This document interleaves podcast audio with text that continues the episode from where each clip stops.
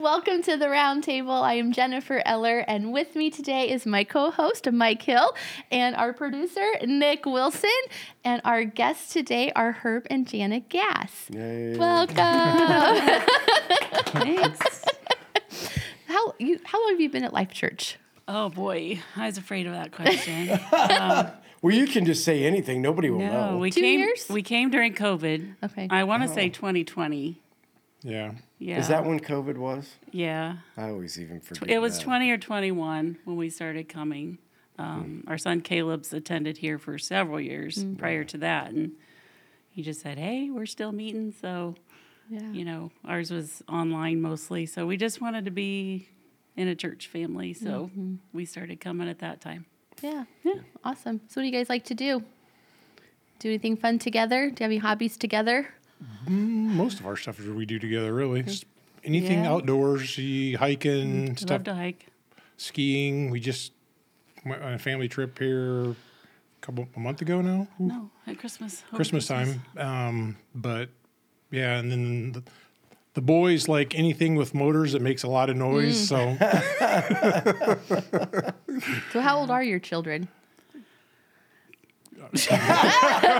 Yeah, no, I would Okay, know. Dad, answer. I'm always- I Put on should the force spot. him to answer, shouldn't I? Caleb's 26, 27. 27. Alicia is 30. 30. Yeah, yeah. I knew Alicia just turned 30. So Yeah.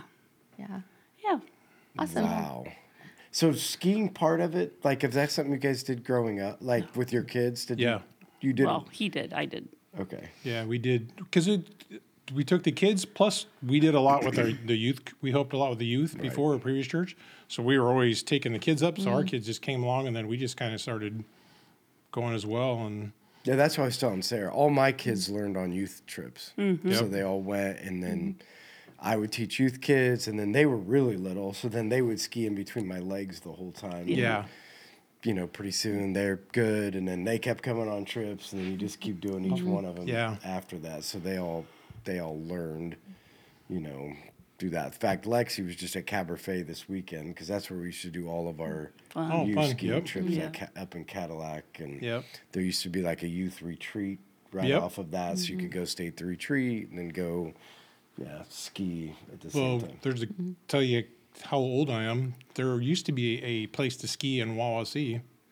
You're literally it was an old gravel pit that you skied into the back of. I mean, this is like something Wow. legal, Huh? Yeah. Like this was something. oh like, yeah. If they had enough snow. If they had enough snow, we went. Did to, you we- go like in a circle or something? It's basically mean- you're on a rope, you go up and you're down and you're back up. But then we started going up into Michigan and farther and farther and adventuring up, and we finally got up to like Boyne Mountain. and- Right. Mm-hmm.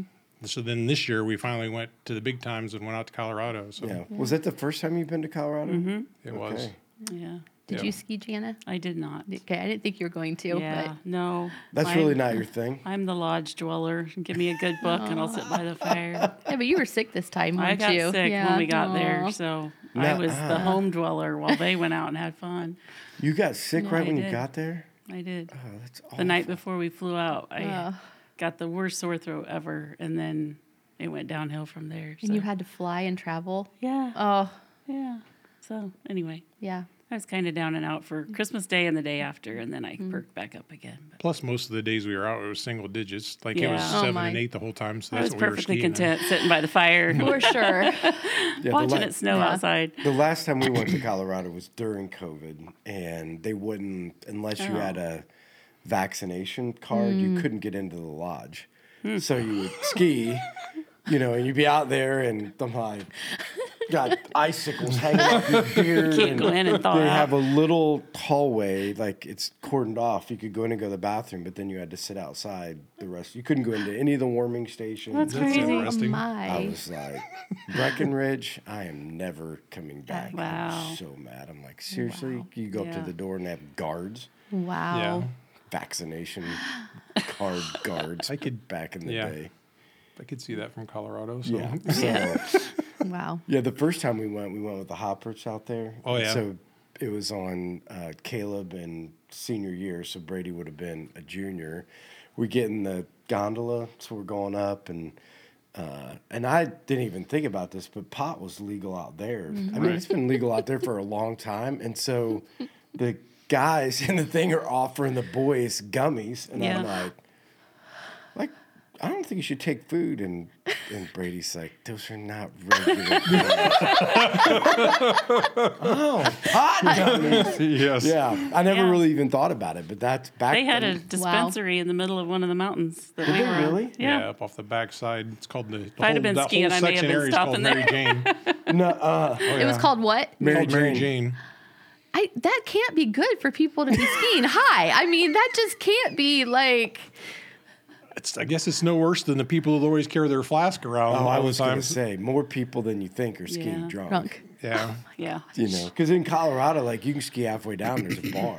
Yeah. Oh you know, tons of people will just ski into the bar and Yep. hang out at the bar, and yeah, and then It's very true. I leave a shelter, I live a sheltered life because yeah. that's but I craziness. would say a lot. I mean, people that are drinkers tend to carry a flask of whiskey with them oh my gosh, all the time whenever Yep. they're skiing.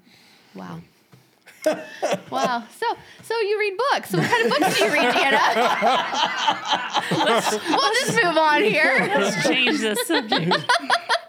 Alcohol and drugs. I don't think that's what we want to be known for. So, No, I- no, definitely not. Yeah. Um, yeah, I like to read some, but not a ton. Mm-hmm. But if I do read, I like to read true stories, like mm. true mm. stories of missionaries or mm. you know things that really happened. yeah.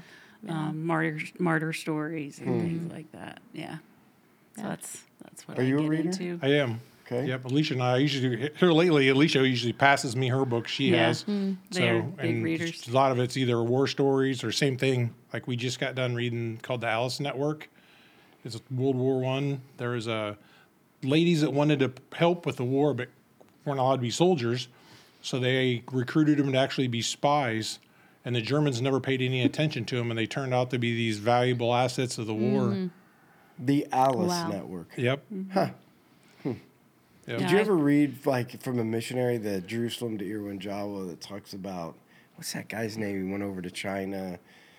Uh, oh, I know who you're I, talking. I can't remember. Yeah, I his know who you're talking about too. I can't Yeah, think of it. it was a. I mean, it's a really cool book. Yeah. But Yeah. When I went over to Guatemala, the guy, you know, we go a couple times a year, and when I was thinking about being a missionary, he's like, "You need to read this book from mm-hmm. Jerusalem to Irian Jaya," and I'm like, "What?" Yeah. I mean, what kind of a weird, you know? But it was a, a great book from the concept of a guy that essentially gave up everything, became a part of the culture, right. You know, and Yeah. started. You know, a missionary movement over there, and I'm like, mm. that's hardcore. Yeah, You it's know, that- when you see the people like that. We had a, a couple like that um, that came into the tribe and refused to build because the problem is too many Westerners come in and they want to build a Western house in the tribe. right. They'll build a house, keep it simple, but they did said they wouldn't do that. They lived in a grass hut just like everybody else did. It got to the point to where the to the locals said no. You're not. You're not a local. You need to build a regular hut. But they had a lot of respect for them, Right. and they did the respect that they held, and they were. The, you, it makes a big difference on kind of breaking the ice on getting in. Yeah, whether you fit and in being- or not. Yeah, whether you're mm-hmm. part of the tribe or not. Yeah. So I always think that's interesting. The whole, you know, that's been a big question for the past even five or six years. Like, how does a Western missionary fit into going over and immersing themselves into culture, and how much, how helpful is it, and what does it really look like? That that's been a big discussion, which I'm sure we'll get into when you guys talk about your missionary journey. So. We're, we're ahead of the game. Sorry. Hey, we can we can talk about it now if you want to, but I think we need to back up a little Yes. bit. It's Sure. like you know, that is part of your story, but what did it look like prior to that? You know, what was your journey to faith? Like, what was it like as a kid? And um, you know, did you go to church as a kid? Yeah, I grew up in a in a Christian home. We were always in church when the doors were open. Um, And you're from yeah. here, like I'm you're from, here. Huntington. Yeah, I grew up in Union Church, born and raised in Union Church. Oh wow. Um, yeah, my dad died at a very young age, 61. Mm-hmm. the closer I get to it, the more young it sounds. Um, but How yeah, old was he? 61. Mm. So he died in 1992. So he's been gone a long time. Um, but yeah, no, I grew up in a Christian home and Did you take Yeah. mission trips as a kid? I did not. You did not. Okay. That's kind of a whole story in Yeah. itself that we could get into, but I can let you let Herb say how he grew up. I grew up in a Catholic family, um, always going to church, but the biggest thing for me was I just didn't see a difference in people's lives. And especially as a teenager, I'm looking at that going, I see what they do all week, and then I see what they do on Sunday, and I'm like, I don't. Even I as a don't- teenager, Yeah, that's something that stuck out. Yeah, I don't see a mm. difference. And I had a couple instances of just things that happened along the way. Like I got another backup, just interesting. We met at church camp when we were nine years old. Mm. Wow. So you guys are one of them. he liked me. We saw each other once a year at church camp. He liked me every year. He followed me around, I say, like a little puppy dog. And I thought he was so gross. Like, get away from me. get away. Well, Wait a nine second, so years you're not- old. you're from Huntington too, right? Wells County. I grew up in Wells County. He went to Norwell. So my aunt would invite us to church camp, and we started going to church camp, and I could see the difference between the two churches, and it just it always kind of like this isn't a this something's different here, and then I remember probably one of the biggest factors that really changed my life was I was my sister had gotten married, my oldest sister got married, and her husband's family had a house fire. They had seven kids, lost everything. Hmm. I had just had mentioned it at church for a prayer request because it was literally like the night before. No questions asked. The gentleman, good friend of mine, now he passed away, but came up to me and he goes, "We would like to help." I'm like 12 or 13, and I'm going, hmm. "Okay." He handed me a very large check and said, "Could you make sure and get this to them?" Really? Oh yeah.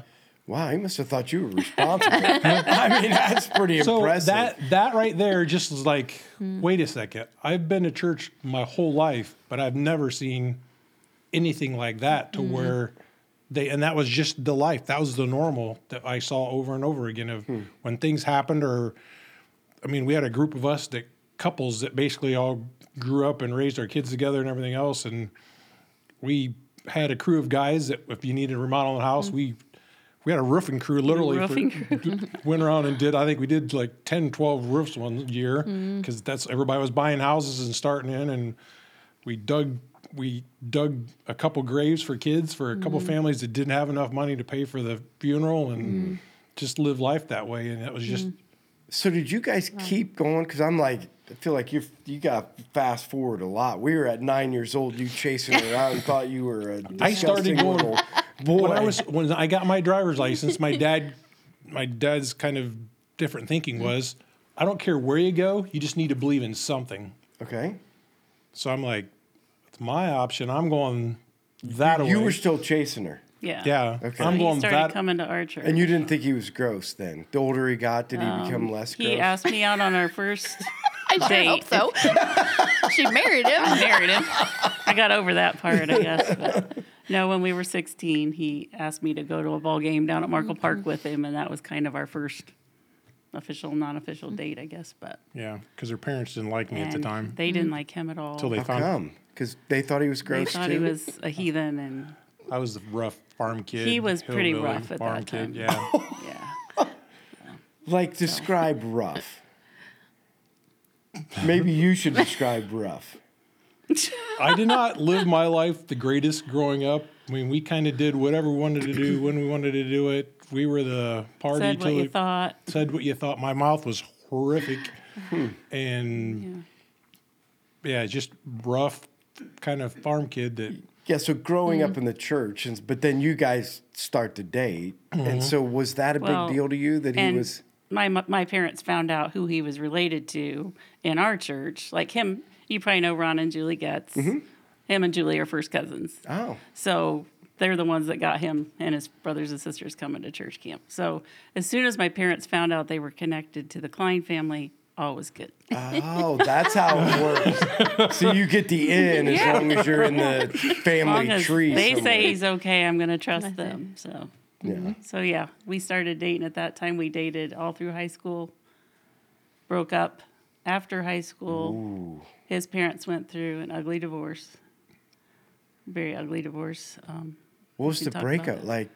You got sick of each other? no, or- he was just afraid the same thing was going to happen to us. Mm. Oh, really? Divorce. Yeah, I, didn't, So I was not letting that happen again. I was not going to be that way. we argued a lot.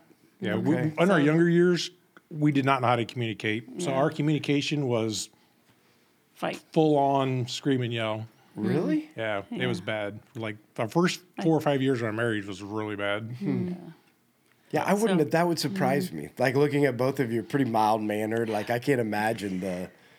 Don't mean- get me stirred up. Oh. no, no, we Mm. we did. We had a lot of anger management issues.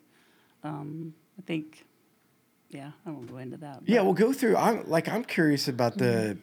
So were you like making him a better man? Was he making you a worse? Like, you you know what I'm saying, right? For all these people that are out there, like Yeah. having this concept, were you being a? that. I mean, were you helping him navigate? Because it sounds like he grew up in church, but I mean, it didn't stick all that well No. for Right. that concept. Right. And I that's what I wondered. Like, were you like, hey, I'm going to change him. Hey, I think I can of. make him better. There's a lot. There was a lot of that was back in the days when you had a lot of the revival services for church. Okay. We had a lot of guys that really just, really, how do you say, meant a lot to me and really got me thinking a lot. Okay. And I tend was tending to be pretty emotional on some of those and just. But I would always tend to just revert back and forth. Okay. And it really wasn't until after later on, after we broke up, I went to basic training and literally I can remember this to this day, just like God speaking to me, laying in bed one night. They had just lights out, and I, um, on the way down to basic, um, we went to Indy at the reception center. They had to stand for Gideon Bibles, so I grabbed one, stuck it in my pocket, and started reading. And I can remember that night sitting there in bed, and I could just literally remember God going, "What are you doing?" Because you either got to make a decision. You're either one way or the other. You're not th- this. Mm-hmm. There is no riding on the fence. It's either one way or the other, mm-hmm. and that was just a very dramatic time in my life to where of the change started of that my faith became real to me, hmm. and yeah, just I didn't even know you were in the military. yeah, Yeah. So when you guys mm. broke up, like you just took off and went to the military. That was his escape. That was my. I literally, I was mm-hmm. running mm-hmm. the divorce. Been through mom and dad's divorce. We'd lost the farm. Grew up in the lost the mm-hmm. farm. Things were not fun at home. It was pretty ugly. I just wanted out. I didn't care mm. where. I literally was driving around. I was going around the block at Huntington, and then the recruiting station used to be right there beside the courthouse downtown. I literally drove out and go, "Hey, there it is." Mm. Drove back around the block, parked my truck, walked in. That guy had to think I was a whack because I walked in and he's like, what- you know, they, they give you the whole spiel. I'm like, sure, okay, whatever, sign me up. Hmm. Wow. So without airing your like going into all of it, like I'm always curious a kid's perspective of divorce. Right? So when you say mm. cuz I get the ugliness of like people getting a divorce because of just everything that goes into obviously they don't like each other and obviously you're trying to figure out how to separate assets, but I always mm-hmm. wonder like what is a kid's perspective when you see your parents get divorced? Like what was it that you were going through? What was it that you were thinking? Like what made it ugly in enough that you're saying i'm out. Like It's not so much that he was a kid, even. I mean, he was 18, 19 years I was a old. teenager at that time. I kind of went through it. We had just lost the farm. I was, and I didn't. I never realized how much that affected me. Hmm. But I literally grew up from the time I was big enough to drag a water hose to mm-hmm. feeding and watering hogs, and that was my job. We watered hogs, and you went hmm. around, and I wasn't. Dad never let us play me play sports or anything else. So that was that was my life, the farm. Hmm. And then it just he never really communicated with me. I don't know if he didn't think he needed to or what. But then when it all kind of went away, when all that all went under, I was mad. I put mm-hmm. all those years into that and all that time into it, and then in the meantime, he I don't think he knew how to deal with it. Now that I look back, and Satan provided him with a, his out was another lady, so he got remarried, and he wasn't very good at his dates, and we kind of caught him talking one day that hmm. she was around before the divorce ever happened because we're li- he's literally telling us a story mm-hmm. one time, and we're like. We're like, wait a second, mm. you guys went on a trip and you aren't divorced yet. You're still together. And that just, I was, from that mm. point on, I was just a very, very mad. Yeah. So to bring hmm. this back full circle, he was just an mm. angry, mad. yeah I sure. wasn't. I'm not going to say I was a strong Christian. I wasn't. My faith wasn't where it should have been by any means, but just seeing the ugliness that he was portraying is what caused our arguments. Yeah. Yeah.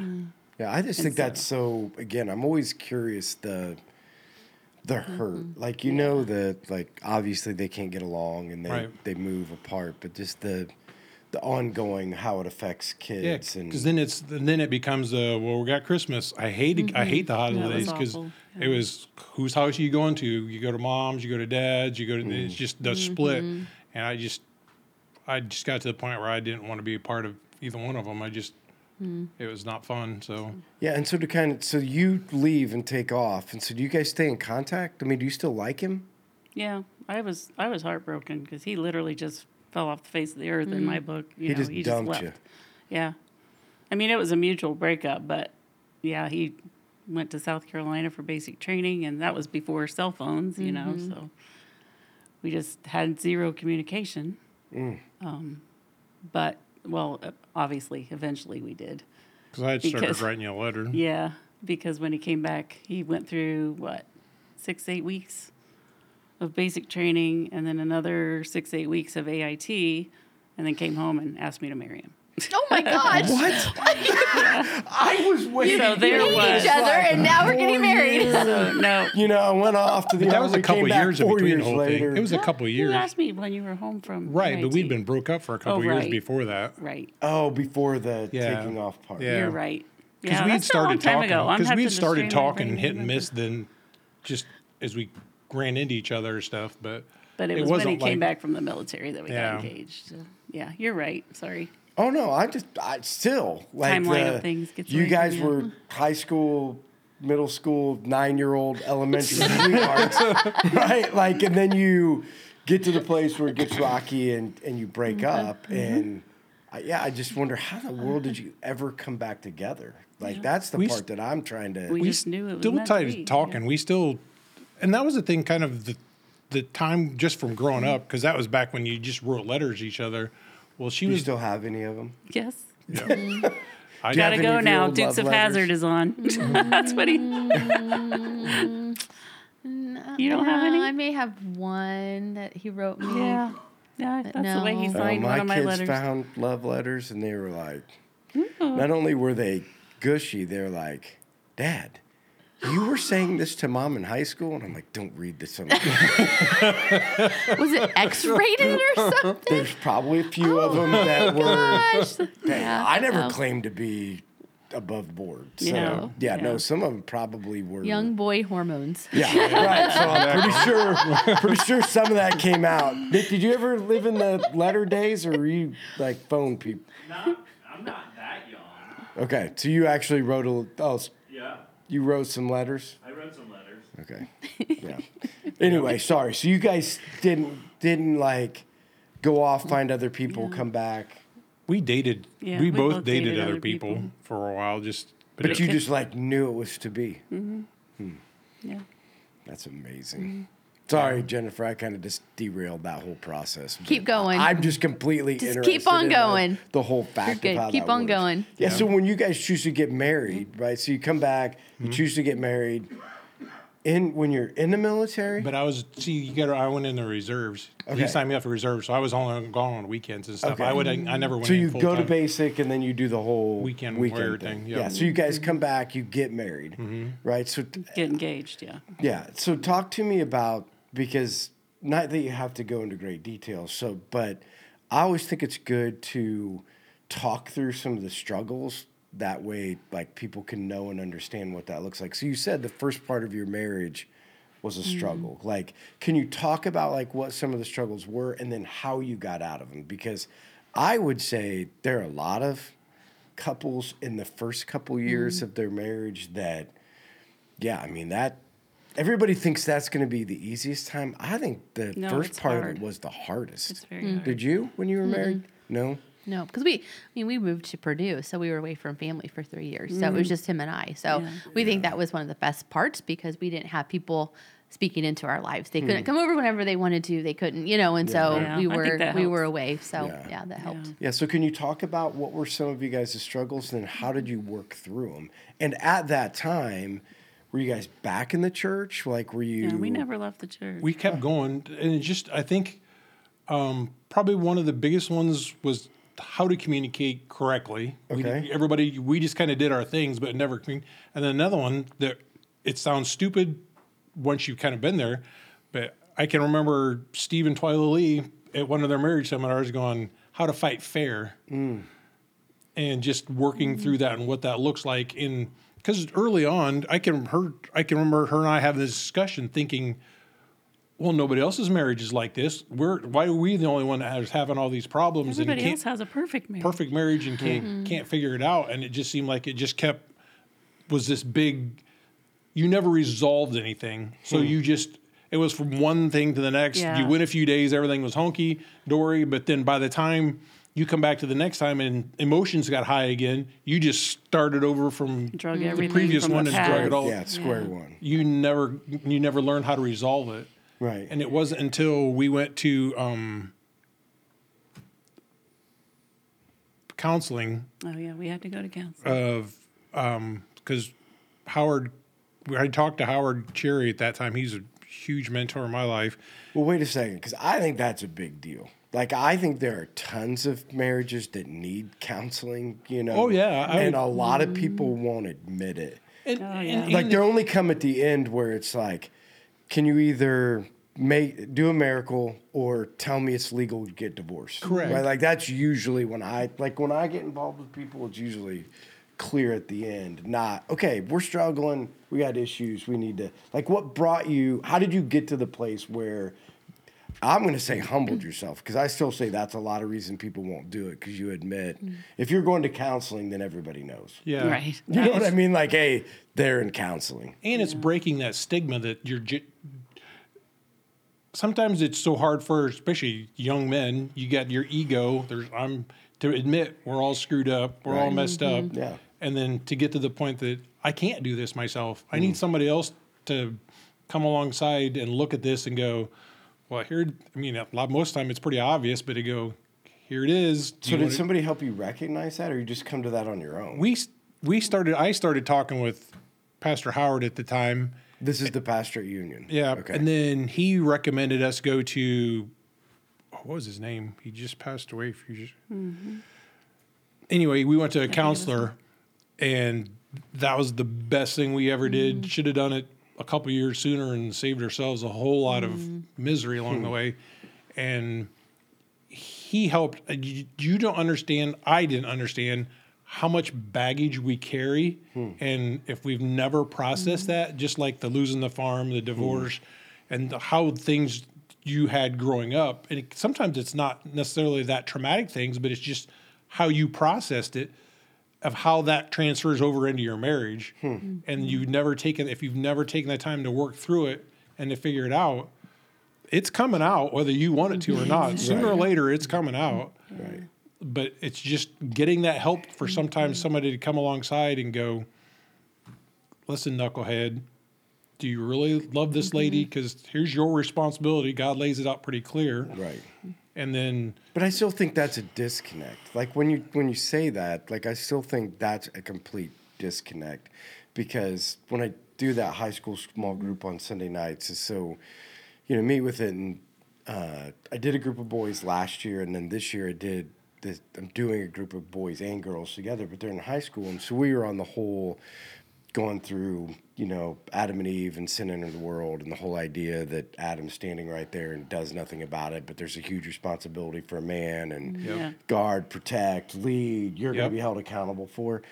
Now, there's probably eight guys in this small group, and not one of them, like their response was, I've never even heard that before.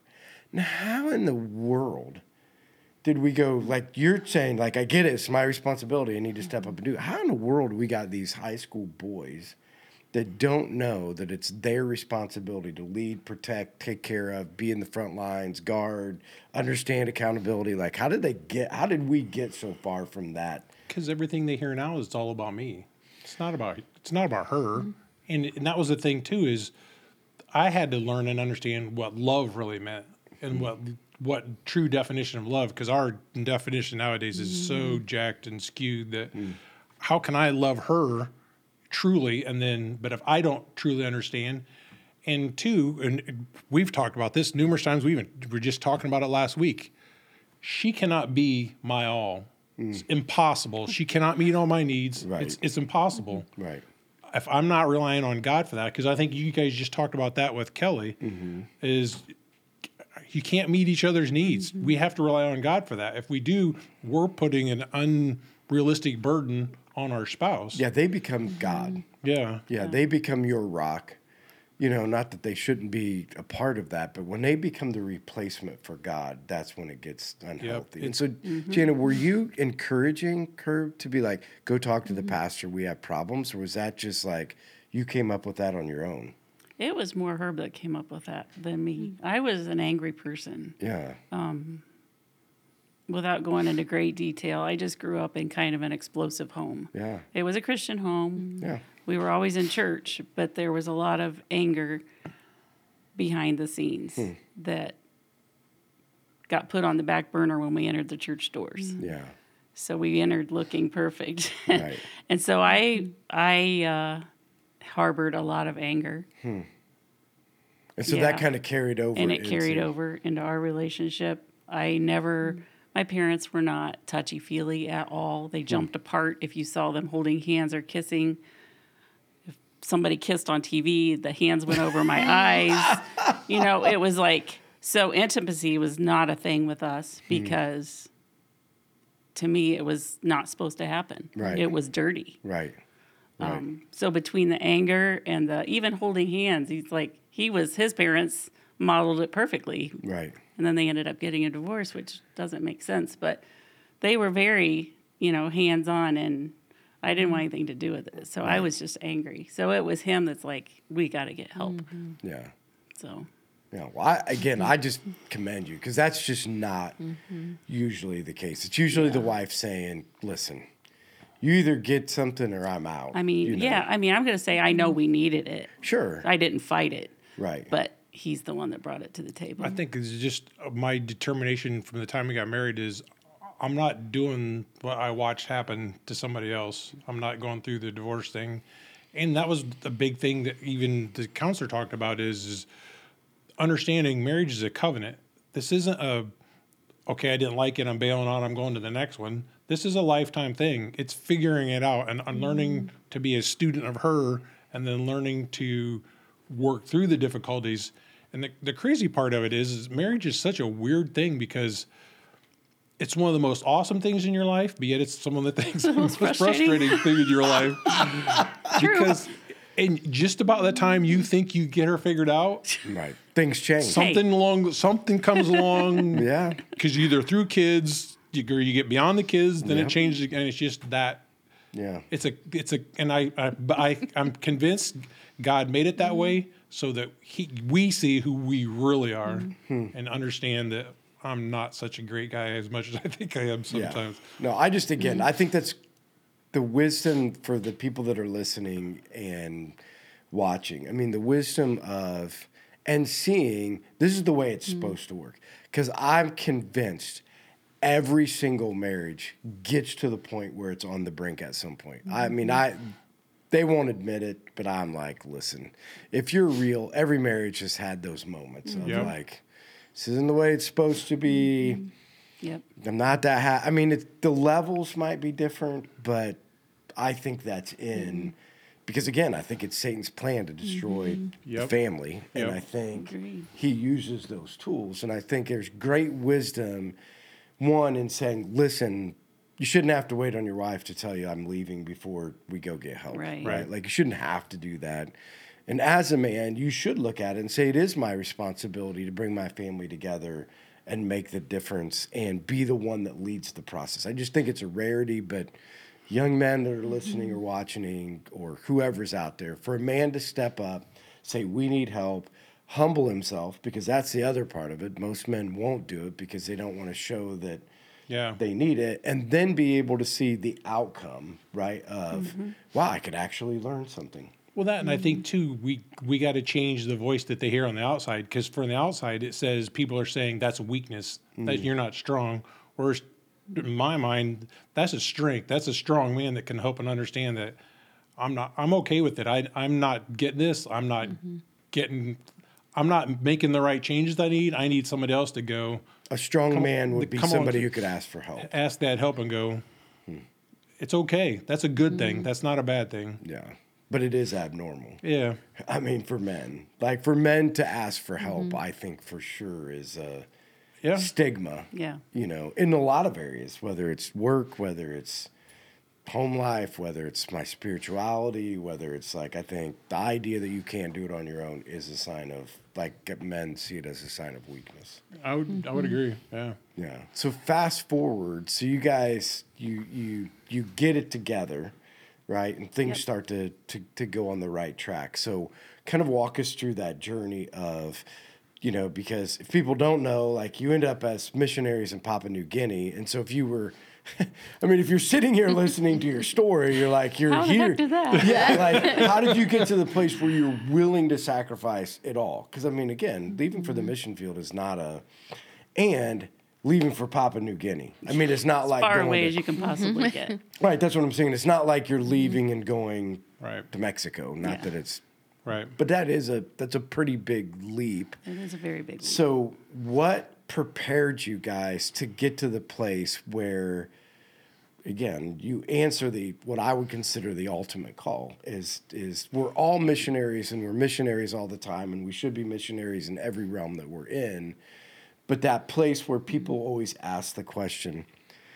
This is one. Would I die for Christ? Well, that one's a hard one because everybody says they would Right. until they want to shoot your wife Right. or kids and not you. Yeah, Like that's an easy thing to mm-hmm. say.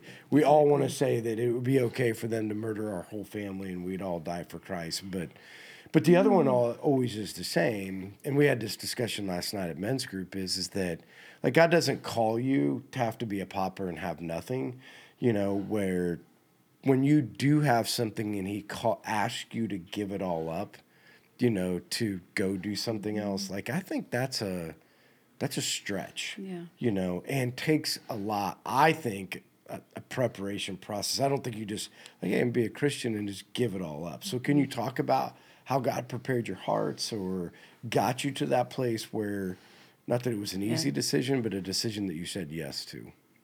Well, yeah. Um, God worked on his heart a lot earlier than mine. Okay. I had no desire for missions mm-hmm. Okay. whatsoever. Never even entered my mind. Had no desire. Um, we got married in 1989. Had our kids in the 90s. Um, in 1997, so our kids were 10, 12 years old. No, 8, 10 years old. Um, Herb went on a mission trip with a group from the church. Um, he wanted me to go. He begged me to go. I said, nope, no desire. I'm staying in America. I'm not leaving. Um, he went two weeks, came back, a totally changed man. Hmm. I've never seen such a drastic change in a man in my life. Um, just being on the hmm. mission Just field. being there. Where'd you, where'd you go, Herb? We went to Haiti. Haiti. Haiti, yeah. Yeah. Um, and what the ugly side of me was I got mad. Hmm. I got jealous. He mm-hmm. bonded with this group. He saw things, he shared things that I would never mm-hmm. share. It was just a very selfish, selfish side of me um, that I hate to this day. But anyway, I saw what it did to him and how much it meant to him. Um, this was 97. Fast forward, what? I don't even know. I Five went on a couple years? trips after the Yeah. different between that time. We'd went. I'd went on a couple different trips. Yeah, Well, no, we went together. we went together because We the one when I came back from Haiti, I said I saw how it affected you, and I said, okay, I I'm said, never going on I'm another not one gonna go without on a you." Mm-hmm. trip without you because I I don't want that to put a wedge between our in our marriage. Mm-hmm. So I said, if the next one's going to go, you have to go with me. So about 2001. Yeah, our church had. I was on the missions board. I've always been an adven- adventurer by heart. I love travel and I love seeing different places. I signed. up. I was trying to. I tried talking to my dad into give me a year to go with YWAM when I was in high school. That was absolute not no way. So I've always had that heart to just see and do. And well, then once I went and. So I was involved in missions in our church, and every time I kept hearing we need blue collar workers on the field because to be able to do things, fix things. A lot of the missionaries, Alaska, though.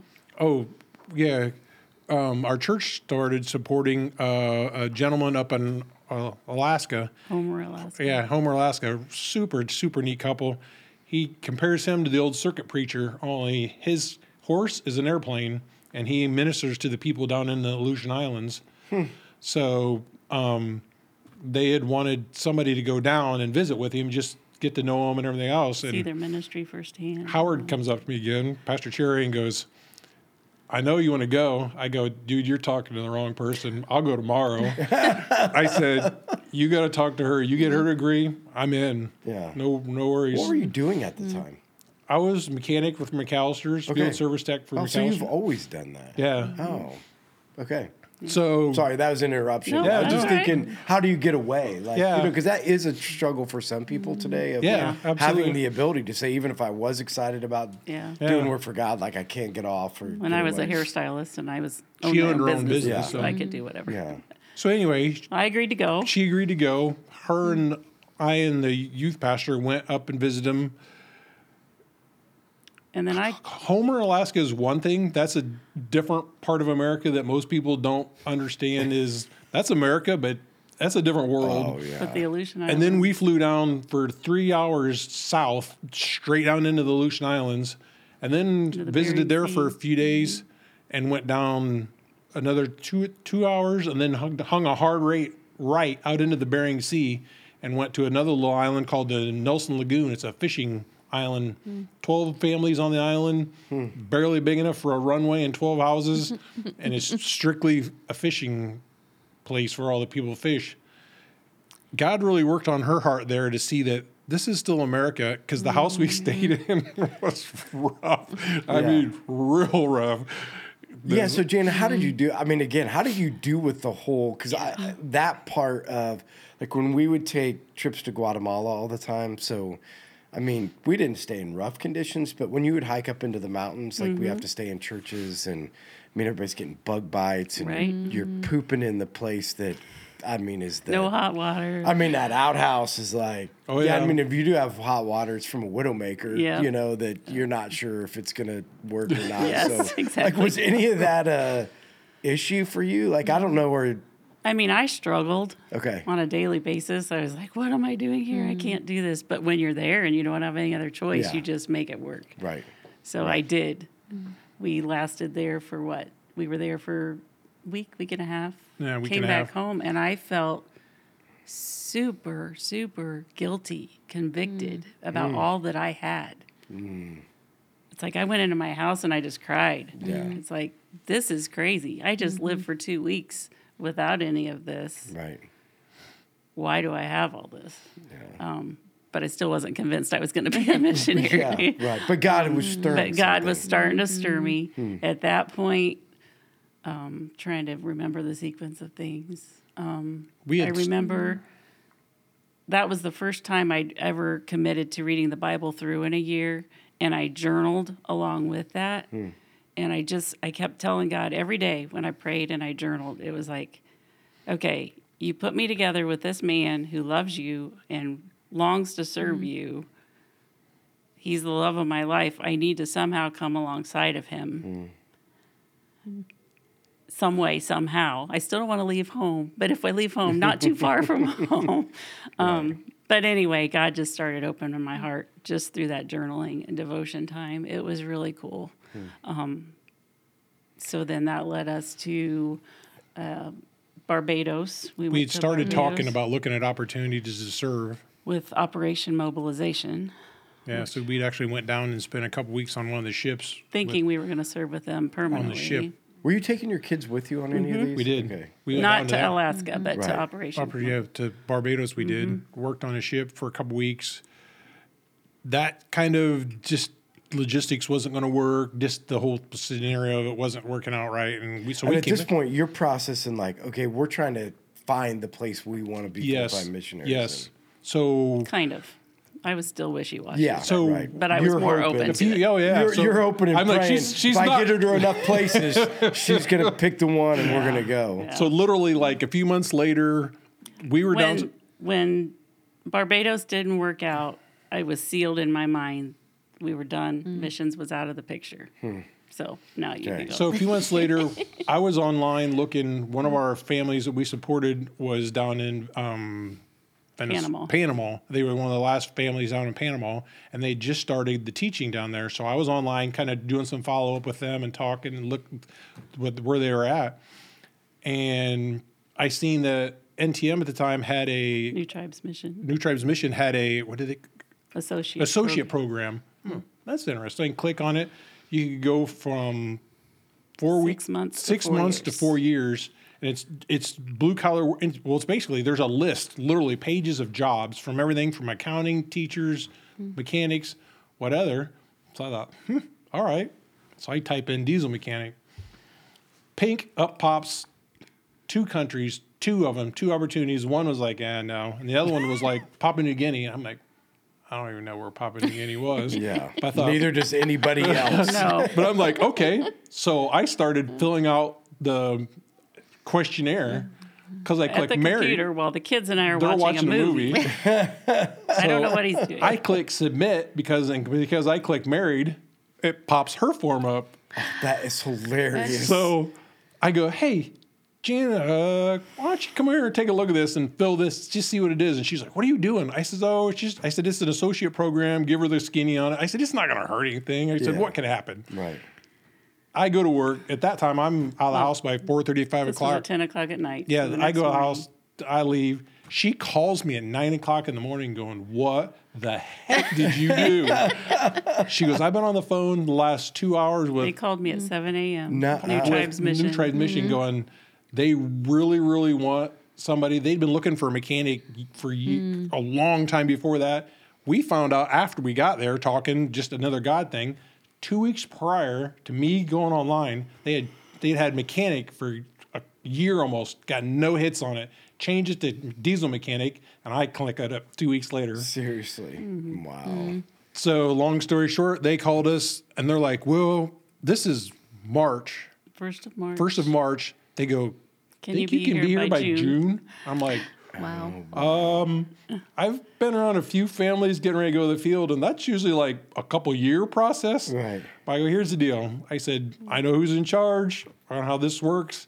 I said, you start sending this paperwork because there is a ton of paperwork to fill out Just before all the application mm-hmm. process and everything else. We were accepted in May and on the field in September. and on the field in September. How did the kids mm-hmm. take it? They were, it was amazing how they took it. Uh, okay. To backtrack just a little bit, it was before we went to Barbados, Yeah. I believe. Yeah, we were sitting But down. we sat them, we just had a little family meeting, and it's like, look, we feel God calling us mm-hmm. somewhere to do something. We And how don't old know are what they that at this looks- point? Um, they were 12, no, nope, 11 and- and 8 11 when and we eight. left for the field. So Yeah. they would have been probably 10 Yeah, and either 7. way. Mm-hmm. Yeah. Um, But we said, we don't know what it looks like. Hmm. And they're like, you know, I don't think they fully understood it, Yeah, but they're like, sure. okay. Yeah. And then when we told them we were going, they never fought it. no, Never. they were both on board. Not once. don't I mean, none, none of They might tell us differently now. I don't know. none but of us had any idea of what we were getting into. We just packing everything up, and then so we just that was the thing too. Is a really cool. Quick, I'll try to quick. Is God had been wrestling with Jana on.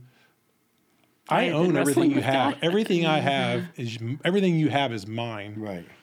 So you can either relax, let me be in charge, or if I if something happens and I decided to take something, it's going to hurt a whole lot worse. And she used the example of an open hand. Closed If, hand. Prying because if you got to fingers rip it out of your hand, it's going to hurt. But if you leave it open for God to do what He wants to do, Yeah. and that was just it was. There's so many side stories of just everything clicked. Mm. Right. One boom, boom, boom. I mean, obviously, if anybody knows that is not the norm and does not happen, and we left for the field 100% supported. Yeah, and so can you talk about just from a time standpoint? Like, can you talk about so you get there? So can you talk a little bit about your experience, you know, in the mission field and how that went from? I'm assuming do you both have jobs out there when you're doing it? Yes. how does that all work with kids? And Yeah. yeah, maybe just give us some highlights of some things that Yep. you guys did and what went on and Yeah, we went to, um, it was called Interface. It was a high level missions course It was a college level mission college course. level missions course um, in the middle of the jungle And for Papua people from all over the world, college age, to come It's an and learn about missions. Um, so we worked on this campus. I was I worked in the business office um, alongside some of the nationals that lived there, um, just to keep the place running. Herb was, of course, the diesel mechanic, um, and there was a mission school about It was 11 miles. It was 11, 11 miles, door to door. and a, about an hour drive. yeah. Rainy season, that turned into an hour and a half, two Yeah. hours. So our kids went to went to the mission school, um, which that was awesome in itself because we had um, pre-field training orientation in Sanford, Florida, prior to going. So we met a bunch of the associate program people that were going to the same place as we were. They were all going before the school year started. We weren't going to get there for like two months in. Um, so they got there. We made close relationships with them. They started writing to our kids because some of them were teachers. They wrote to our kids. They took pictures of their classmates. They took hmm. pictures of the mm. school. They went into the home we were going to live in and took pictures of the home and told us what all we needed. Mm-hmm. So that helped prepare our kids. Right. Mm-hmm. Just they knew kids before they got there. Right. They just, yeah, they were ready to go. Yeah, it was because like I was a mechanic when we were out there. Um, partway through our term, they were short dorm parents the one year, so they asked us to go into the headquarters to be dorm parents. So we went into where the school was, and we were dorm parents to eight kids for a year. Not my forte. That was Yeah. that was That was eye opening. it was good. It was eye opening, but it was good. Um, um, and had then 11 kids, sixth grade through 12th grade. Yeah. And then after that, I became easiest way to explain it was is because the infrastructure in Papua New Guinea is not the greatest, so we had to create our own infrastructure. Easiest way to explain it, I was a town manager, so I had all the nationals that worked for me and helped oversee. And if once you become any sort of mechanic, anything mechanic, that can be anything from phone systems to washing machines to you name it, you're it. And there's a few times like we had like the gensets, the engine part, I'm good. Electrical, no. Right. But we had literally teams coming over and we shucked a block, a rod through the side of the block on a generator. Had to redo a bunch of stuff. And me and God had some serious, intense fellowship over what the heck is this all about? I'm, I mean, you, I mean, it was greatest time, but there were some times to where you're like, God, if there's an airplane mm-hmm. tomorrow, mm-hmm. I would be out of here so fast mm-hmm. because, but you just, it was an, one of the greatest gifts we were ever given. Yeah. So can you talk about like over there? What did God do in your heart? Like I know you did a bunch of things, but what was it over there? Because I want to like talk about that and then talk about the adjustment of having to come back. Because I think that is the That was hard. That was That is extremely a, hard. in my opinion, that's a huge struggle. Oh, yeah. When you're out there serving in a place and then you come back to this, it's a big shift. So maybe some things that in the mission field that you felt like God did, eh, not specific things, but maybe for you personally. Yeah. You got anything? I would say the biggest, in my life verse I've always kind of held onto is Proverbs three, four, five, and six. That like just totally come to life for me there of just you have to trust in God. This mm. and even when we got ready, when we were getting ready to go, it has to be a God thing. And that was one of my, kind of my mm. things to even because I'm an adventurer was God. This has to be you. This cannot be me, mm. or it's not going to work. Right. And He just over and over again just proved to me, I got this. Just stay calm. Let me do it. And I mean, there's mm. like I said, sometimes some of the cultural stuff.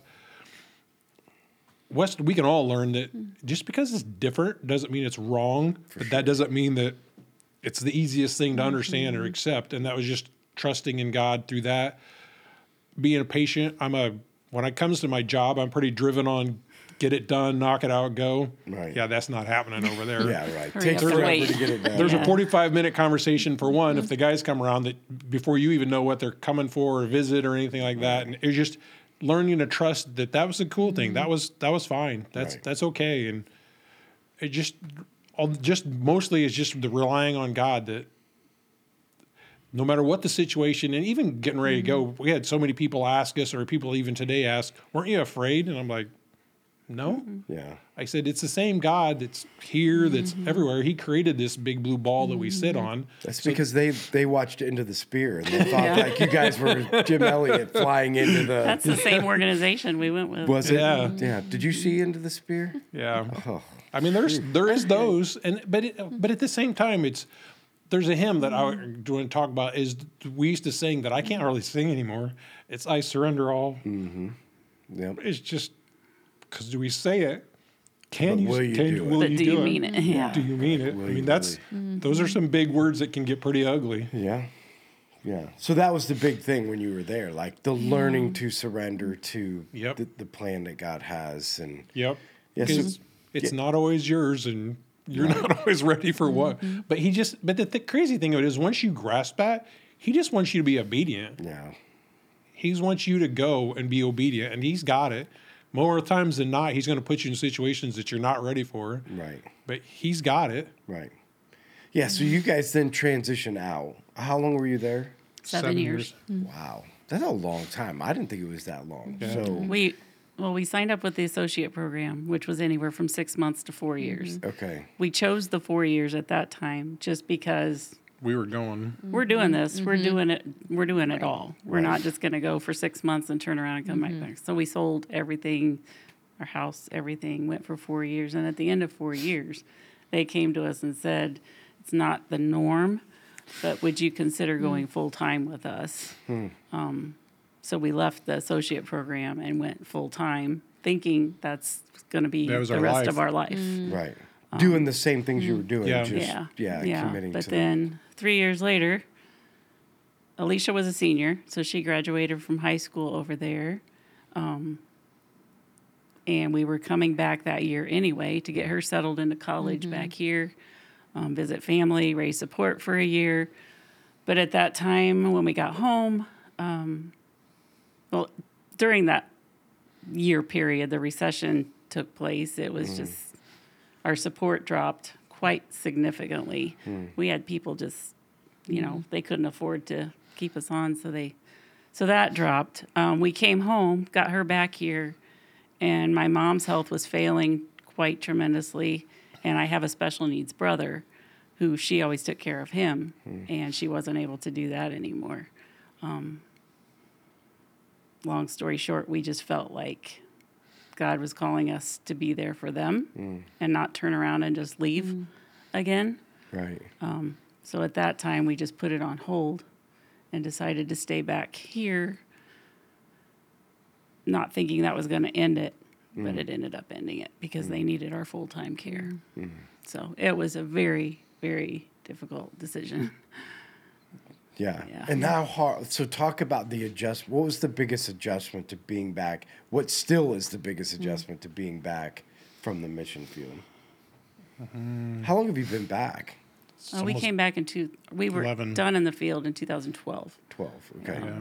Yeah. So it's been a good many years now. But It's just, I don't know. It was sometimes this the narrow mindedness of people of not being willing to step outside of their box. step box. outside the box or even accept other people just because people are different than you. Hmm. That, like I said, different is not bad. Hmm. Just hmm. because people do, I mean, we see the immigrants coming over, the Burmese and all the different things, the different people groups that come into the United States. I'm not going to the political side of it, but yeah, it's they're people. God's, our, we as believers are still called to love unconditionally and do what we can. They're people and I feel like people won't even give them a chance because they're different and they do things different, and that's that's always a really hard thing. Um, and then just the the stuff, Yeah. this stuff, and how everybody is pushed. The I back then I had a I wrote in the front of my Bible, busy being under Satan's yoke, and I have it highlighted in the front of my Bible. Oh wow. And that's like the only thing you hear nowadays is everybody runs 200 mile an hour. And it's like, maybe slow down with your family, slow down to, That's the biggest thing. Regroup, that's think. probably we the- had so much quality family time there, hmm. and now here it's just like You get back in the rat mm, race. you get back in the rat running, race. And running, running. just, I mean, the, the stupid thing, the one of the most overwhelming things did is was a grocery store. We literally walked in, walked back out. it was just Too you many walk in choices. there- You're in there. You're in a country where if you see it on a shelf, you probably better mm-hmm. grab it because it's not necessarily going to be there next week or the next month or anything like that. Mm-hmm. Right. To come in here where there's like 50 mi- varieties of the same thing, and Yeah. you're just like overwhelmed with it. You just it's like I I I'm out. I gotta go. I gotta regroup. Right. Right. Yeah, that's a huge. I mean, again, I think the adjustment back, which I think is interesting too, because when you learn on the mission field, you know, the integration into culture and understanding culture and understanding people for the sake of giving them the gospel. Yep. Right. And so the funny thing is, is that America is a cultural melting pot anyway. So Yep. the idea of being a missionary in America, but the problem is, is that we don't want to get out of our culture. Yeah. Right. If we're not white, middle class, right. you know what I mean, fits Very your true. social economic demographic, you know, what even to the point of what you like, the things that you like. We can, we struggle to expand our borders out to understand the culture of other people just for the idea of giving them Jesus. And we wonder why the churches don't grow, Right. right? Yeah, it's. I should have been a clue when we were going through our pre-training thing that like they spent like two weeks on conflict resolution, hmm. but I just some reason that never like engaged in my head till you get to the field and you're like, holy smokes, they're all we're all believers, we're all Christians, Right. But there's still but there's so much difference in just West Coast, East Coast in the U.S. Then you mm-hmm. add in England, China, Right. all the different countries, and and then you divide. Then you actually get to the people that you came to in the other culture, Right. On whatever country you're mm-hmm. in, it's like, whoo, Yeah. alrighty, Yeah. yeah. So as we're here at the end, the I think the big mm-hmm. question that I think most people through your story are going to ask, what can I do to prepare myself to surrender? Because I think that what you just said, that concept of hard to sing it today mm-hmm. because the words take on meaning, but the the understanding as a Christian person, that's what we're called to do, is to mm-hmm. surrender but probably the hardest thing to do like to mm-hmm. surrender. I surrender all right? Like to get to the place where you're willing to like Jana said live with open hands don't get them pried open all the time. That's that's way more difficult. If the young people that are watching couples that are watching people that are watching what are some things that they can do to get their heart to a place where they're willing to surrender not that there's a magic pill, but just I mean, is mm-hmm. there something like that you would recommend to them? one of the first things that come to my mind is just put others first. Hmm. Don't put put somebody else first. Do something not about you. It's not life's not all about you. Put them first and mm-hmm. get out of your box to study whether it's your spouse, whether it's your siblings, kids, even young kids. There's do we really know each other? Do we take the time? And as a kid, I never did, but it's just mm-hmm. taking the time to put other people first and understand and then you just kind of expand that out to the people that are around you.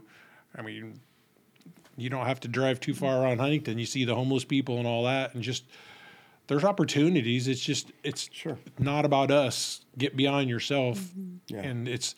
I mean, God reminds us sometimes to die to ourselves. That's Yeah, that's every day. Every day. Yep. right. And if you you have to, to you have to. It's that's got to be a daily thing that between conversation between you and God. Yeah. Because otherwise, it's too easy for Satan to come in and want to pump you up. Right. Right. And for me, it was just surrendering myself to daily be diving into the Word and hmm. journaling and hmm. talking to God and mm-hmm. listening to God. Yeah. That's not an easy thing to do. Mm-hmm. Right. And that was literally at how old were we when we went? 38? Mm-hmm. I was 38 years old before I ever did that for the first time. Hmm. And it was real. And we I really felt God talking to me. So it didn't really mm-hmm. feel like surrendering to me. Right. I just felt like this is what we're supposed to do. We'll do it. Right. Um, but yeah, just being open to just sit and listen. Yeah. One, mm-hmm. quick, one other thing that I did that I would recommend. It's not easy to do, especially in today's world. Is mimic what Jesus did. Get away. Mm. Before we left to the mission field, I literally took our mm-hmm. camper and put, I think, some crackers, some water, very minimal food, and I went to the campground and shoved it back in the farthest corner I could find and hmm. spent, I don't know, it was three or four days, hmm. just my Bible and mm-hmm. God. And hmm. that was just, that was a huge thing of just get away, listen to him, what he's got to say. I think sometimes we're so busy mm-hmm. vocalizing what's going on in our own world, we don't give him a chance to really speak into our lives. Mm-hmm. That was a huge thing in mm-hmm. my life of that just that time of getting away. Yeah. Mm-hmm. Yeah. And isolating yourself so you have to, whether it's through journeying, mm-hmm. journaling, reading, Yeah. isolation and prayer, whatever those, Yep. yeah, whatever Yeah. those those things are. Yeah. So again, we're at we're at the end. So I mean, I mean it, it's it reminds me, you know, a lot of my early years was doing a lot in the mission field and I say a lot. Did a lot of mission trips and led a lot of mission trips and you know, it's been a while. So just hearing you guys share about like just reminds me of what it used to feel like every time that you were there, the whole reminding mm-hmm. of and used to say, you know, the, the best thing you could ever do for your children is get them into the mission field because I mm-hmm. guarantee you their perspective Yeah. on life mm-hmm. changes when they when they spend time with Very much so. people that are Yeah. completely happy with very little. Yeah. And it's just a, mm-hmm. a big mm-hmm. perspective change. And I don't know why this is, but a lot of my youth kids to this day from way back when would be like, it was the first time that I really saw God move. Mm-hmm. You know what I mean? There's just something that happens when you get away on a mission trip, Yeah. whether it's some people are like, well, God only does that in other countries. He can't do it in the mm. United States. And I'm like, I mm-hmm. don't really know. I think it's mm-hmm. more about you being open Yeah. Right. and like your heart is just mm-hmm. like, what else are you going to do? You're out there serving the Lord. You've hiked to the top of a mountain. You're eating crappy food. You're, you're, you know, you put yourself in a position of surrender, whether you like it or not. You have to Right. at that point. And it's just, I think it's funny to see the way God works, you Yep. know, in those those situations. So through your story, I mean, that's the thing that just kept reso- resonating with me is if mm-hmm. we could just get our plate, get to a place where if we could learn whether it was your humility in the beginning to be able to fix your marriage. I guess not that it was broke, mm-hmm. but needed. Yeah, you needed know It needed Like, help. Humility. That was a that was a mm-hmm. piece of surrender. You know, to get to the place where your heart was open. You know, to be able mm-hmm. to get to there to the to the place where you're willing to give it all up. And then once you're even there, I think this is the other part people forget is even when you take a step, you're still surrendering. Oh, Like, on the mission field, you know, Absolutely. you know, when you're be. over there, whatever whatever that stuff looks, and even the fact of, and I've heard you guys talk about this, is that, you know, it wasn't. When I say it wasn't by choice, I mean it's not like you left the mission field disgruntled. Right. Like you felt like God was working, and Yeah. so it was another surrender, right? Yeah. Like you had to leave and come back to another thing that God called Yeah. you to do, and so I just think it's exciting for people that are listening and for your story of learning a lifetime of surrender. And I'm super excited that you guys are at mm-hmm. life and that we can, you know, be on that journey with you guys and watch the things that God continues to do with you and through you and you know that, mm-hmm. that tons of people can can learn, mm-hmm. you know, from that. And yeah, that Yeah. you can yeah, maybe you're our new like mission right? Like That popped in my head, so, you know, you never Yeah know. we, yeah, we need to get back overseas again. you Yeah, know, that'd be some- awesome. on some mission trips. So, again, thank you. Really appreciate it. For you guys that are, uh, whether you're watching or listening, don't forget uh, when this comes out on Friday. That's right, Nick. Did I say it right? Yes. Okay. Yeah.